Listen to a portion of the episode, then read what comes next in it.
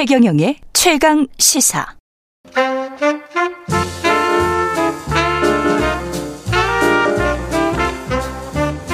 세상의 모든 뉴스를 탐구합니다. 김준일의 뉴스탐구생활.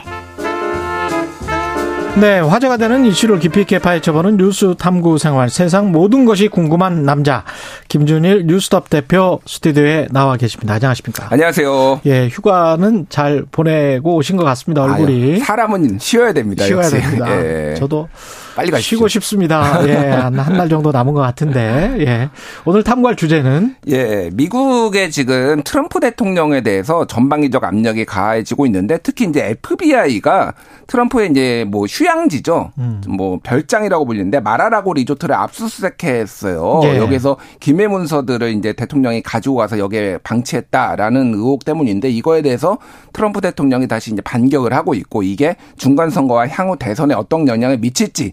그리고 한국 정치하고 진짜 닮아있는 부분이 많거든요. 쭉, 쭉 이야기를 해도 그냥 그냥 느끼시는 부분들이 있을 거예요. 음. 결이 다른 부분도 분명히 있지만 예. 어떤 어, 이거 비슷한 형국이네, 이런 것들은 느끼실 수 있을 것 같습니다. 상황적으로도 비슷한 부분이 있고 네. 인물적으로도 오버랩되는 부분이 있는데 조금 그렇죠. 설명드리겠습니다. 일단은 히스토리를 좀 말씀드릴게요. 그렇죠. 죄송합니다. 예. 일단은 이천이십 년 십일월에 미국 대선이 벌어졌는데 예. 트럼프 대통령이 대선 불복을 합니다. 그렇죠. 앉았어. 예. 이렇게 앉았어라고 한 다음에 음. 대혼란에 빠졌는데, 이제 마지막 관문이 일월 육일에 있었던 의회에서 이제 인준을 해주는 거예요. 대통령이 그렇죠. 됐습니다. 음. 그때 이제 의사당 그 지지자들이 의사당에 난동 난입해가지고 난입 사건 난리 났잖아요. 예. 그거와 관련해서 미국이 충격을 받았고 음. 그 이후에 이제 미국 하원에서 이거를 특위를 만들어가지고 조사를 했는데 음. 트럼프가 이미 이 사람들이 무장한 것을 알고 있음에도 불구하고 진격하라 이런 트위터를 남겨가지고 했다라는 거를 이제 밝혀냈어요. 그렇죠. 그래서 그 부분에 있어서 이제 이제 문제 지금도 이제 기소를 한 해 만에 이런 상황인데, 이거와는 별도로 또 이제 트럼프의 문제가 뭐냐면은 기밀 문서를 다 갖고 나온 거예요. 국가 기밀 문서를. 그걸 말하라고 음. 왜 가, 음. 가져다 놔버리는 거죠? 가져다 나온 건데, 이게 어느 정도냐면은 이 기밀 문서가 김정은 위원장하고 네. 이제 러브레터라고 불렸던 친서 주고받았잖아요. 네. 이거 다 들고 나와가지고 자기 별장에다가 전시를 해놓습니다. 전시를? 예. 네, 그러니까 뭐 이게 전시가 누구나 볼 수 있는 건 아니고 어. 보면은 야, 내가 이런 것도 했어라고 하면서 보여주고. 근데 이거는 다 남겨놔야 되거든요. 그러니까 예. 백악관에 있는 이제 국가 기록물 거기에다가 남겨놔야 되는데, 이런 거를 가져온 게 한두 건이 아닌 거예요. 우리랑 똑같겠죠. 대통령 기록관실에 남겨둬야 될 텐데. 거기는 미국은 심지어 이런 메모, 메모까지, 메모지 같은 거 쓰는 거 이런 것까지 다 남기게 돼 있어요. 그래서 사실 전직 대통령이 떠나면은 한 반년 전부터 이걸 어떻게 남겨서 어떻게 할지를 준비를 해야 되는데, 그것도 트럼프는 다 분류해야 될 거고. 예, 본인이 이길 줄 알았고 첫 번째 네. 대선 불복하고 끝까지 아. 저항하고 그러니까 이런 과정이었고 그냥 다 들고 나온 거예요 이렇게.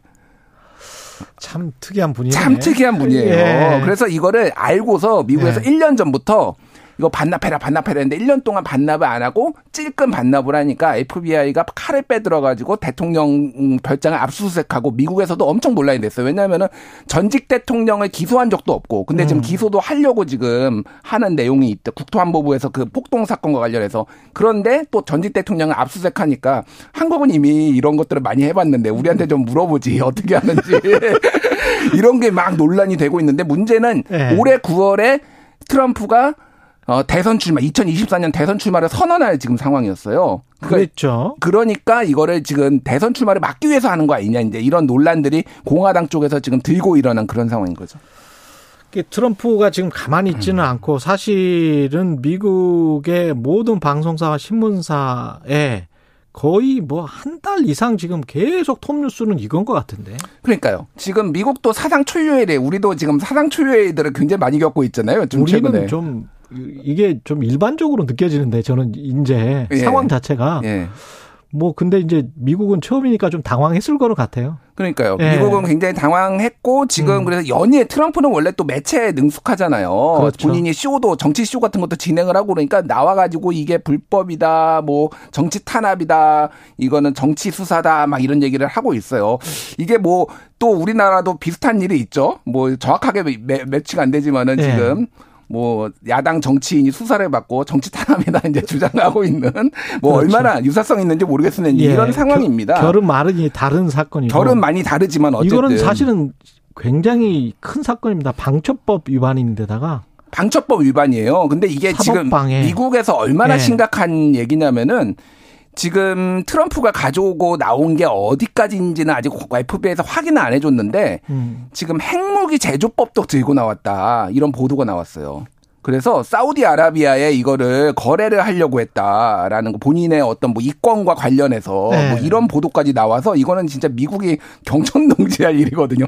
핵무기지 뭐 이런 것까지. 근데 들고는. 차라리 뭐 당신들이 압수수색해 간 거를 또 다 저 사람들에게 공개해라. 트럼프는 이렇게 지금 나오고 있더라고요. 그러니까요. 그러니까 다 공개해라. 아. 약간 적반하장격이기도 한데 지금 이게 끝난 게 아닌 게 그 당시에 이제 거기에 그 씨씨티비도 압수수색을 했어요. 음. 거기 그 집 앞 마라라고 안에 있는. 예. 근데 지금 에프비아이가 깜짝 놀랐다. 경천동지할 일이다라는 입장을 밝혔어요. 예. 그 씨씨티비에서 여기에 대통령 기록물을 보려고 들락날락했던 사람들까지 있는 거예요. 그러니까 그거를 밝힌 건 아닌데 그럼 누가 와가지고 이거를 보고 누가 들고 나갔는지 이런 것까지 지금 다 수사 대상에 지금 에프비아이가 올리려고 하는 거예요. 그러니까 큰일 났네 그건 진짜. 아, 그러니까요. 이거 그러니까 막.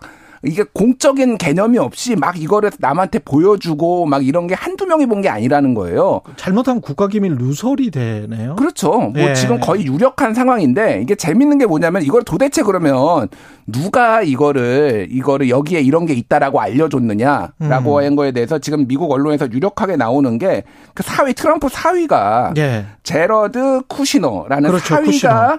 이거를 그 에프비아이에 어, 이실직고했을 가능성이 높다라는 언론 보도도 나왔어요. 왜냐하면은 아. 이거가 워낙 중한 사건이니까 이것도 가족들까지 다 연루돼 있거든요. 그럼 그렇죠. 다 그러니까 한마디로 얘기하면 플리바게닝. 너는 아. 재해줄게. 그래서 쿠시너는 아버지가 감옥에 가는 거를 보, 봤어요. 예전에 유명한 음. 변호사인데 예. 감옥에 무서우면 아는 거지. 어. 트럼프 나머지 가지고 몰라.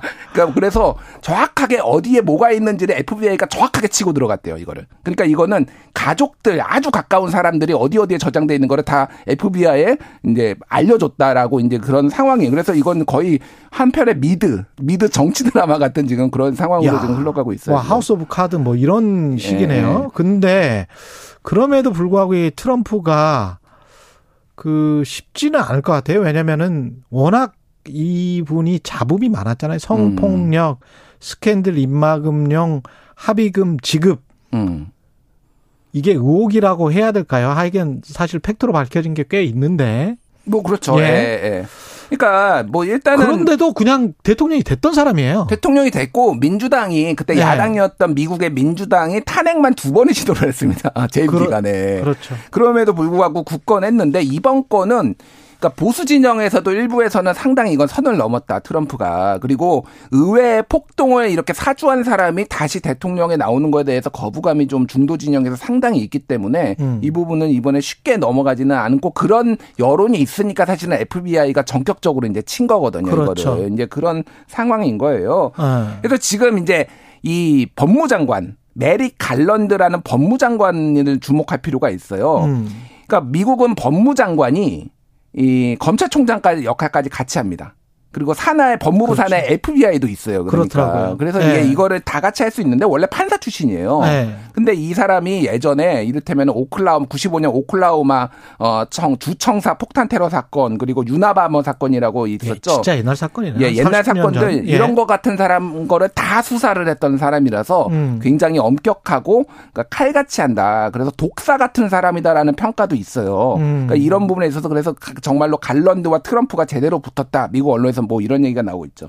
이게 정치권에 미칠 파장이 클, 굉장히 클 것 같은 게 여전히 트럼프가 이, 그 상당히 인기가 있거든요. 음. 그리고 그 인기 덕에 지금 중간 선거에 영향을 분명히 미치고 있단 말이죠. 그러니까 지금 미국은 트럼프냐 반 트럼프냐 공화당 내에서 공화당 내에서도 예, 예, 공화당 내에서 근데 트럼프가 지지하는 후보들 있잖아요. 네. 그러니까 약간 우파 포퓰리즘, 네. 약간 대안 우파라고 불리는데 이런 사람들이 당내 경선에서 다 이기고 있습니다.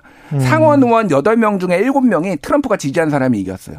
그리고 대표적인 반 트럼프 진영인 리즈 체니 전 하원 의원 같은 경우에는 하원 의원 같은 경우에는 트럼프가 지지한 사람한테 패배했어요. 다 이게 지금 공화당입니다. 공화당. 다 공화당의 내부 경선이 내부 경선 그러니까 지금.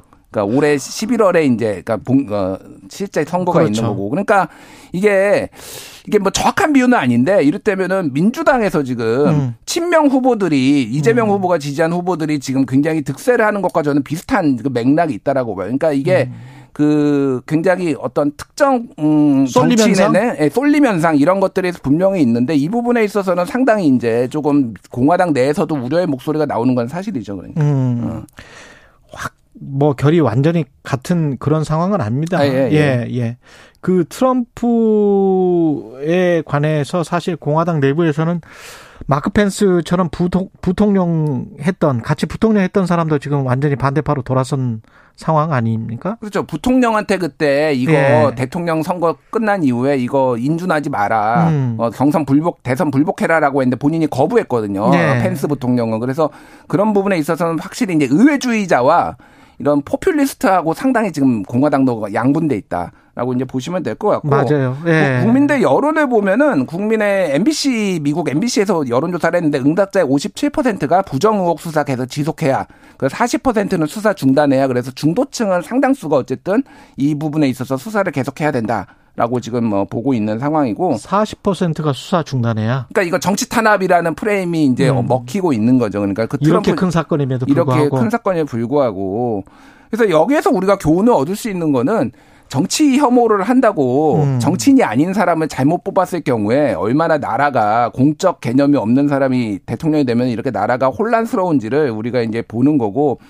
정확한 비유는 아닙니다. 이것도. 음. 윤석열 대통령도 정치를 안 해본 분이 와서 지금 굉장히 국정난맥상이 있잖아요. 이 부분에 있어서는 우리도 좀 교훈을 얻어야 되지 않나 저는 그런 개인적인 그런 네. 생각을 합니다. 일 대일로 예. 다 매칭이 되는 이야기들은 아니에요. 아니에요. 지금 저 한 세 번 예. 정도 비유를 하셨는데 예, 예. 다 매칭이 되는 결이 다른 부분들이 굉장히 많습니다. 예. 자세히 들여다보면. 그래서 그런 부분들은 감안하시고 들으시라.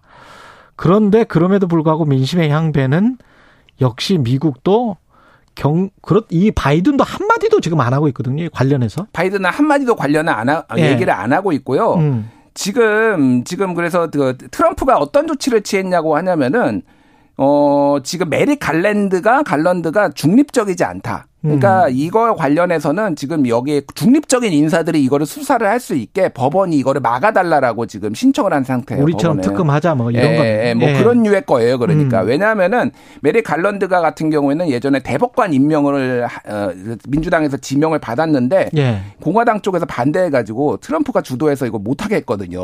그러니까 악연이, 이런 악연이 있다라고 해서 이런 거는 중립 인사가 아니다라고 해서 지금 트럼프가 총력을 내서 지금 막고 있는 상황이에요. 재판부 어. 기피 시청 같은 뭐 이런 거. 뭐 그런 겁니다. 정확하게. 예, 일종의 예. 그런 거예요. 아. 지금 뭐 그런 상황이라서 상황을 지켜봐야 될 것 같고.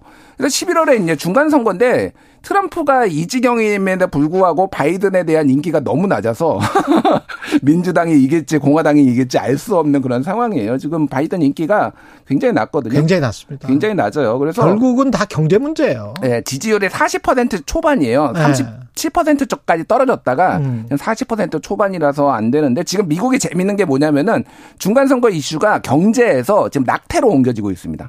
그게 약간 좀 영향을 미쳤더라고요. 예, 로앤 예. 웨이드 그 판결이 그렇죠. 대법원에서 이제 부결이 됐잖아요. 예. 부인이 됐잖아요. 그래서 각 주별로 각 이제 낙태를 금지할 수 있게 됐는데 지금 민주당이 전략적으로 포스터들에 다 낙태 이거 우리 여성의 몸의 권리를 지켜야 될 거 아닙니까? 이거를 하면서 오히려 민주당이 해볼 결집, 만한 결집을 하고 있죠. 해볼 만한 상황이 또 되는. 아니 근데 해볼 만한 것도 아닌 것 같아요. 그 전에는 팔 대 이 정도였는데 네, 지금 뭐 칠 대 삼 될까? 칠 대 삼, 육 대 사 뭐 뭐 요렇게 되는 네, 것 같아요. 네, 뭐 그런 예. 상황으로 가고 있어서 여전히 민주당이 예. 열세입니다. 음. 예. 그런 상황이고 역시 경제다. 역시 경제다. 네, 민심을 잡으려면 역시 경제다. 미국이나 한국이나. 요거는 맞는 것 같습니다. 요거는. 맞습니다. 예. 예. 윤석열 대통령도 경제에 좀 힘을 써주십시오. 예, 김준일 뉴스톱 대표였습니다. 고맙습니다. 감사합니다. 케이비에스 일 라디오 최경영 최강시사 듣고 계신 지금 시각 여덟 시 사십사 분입니다.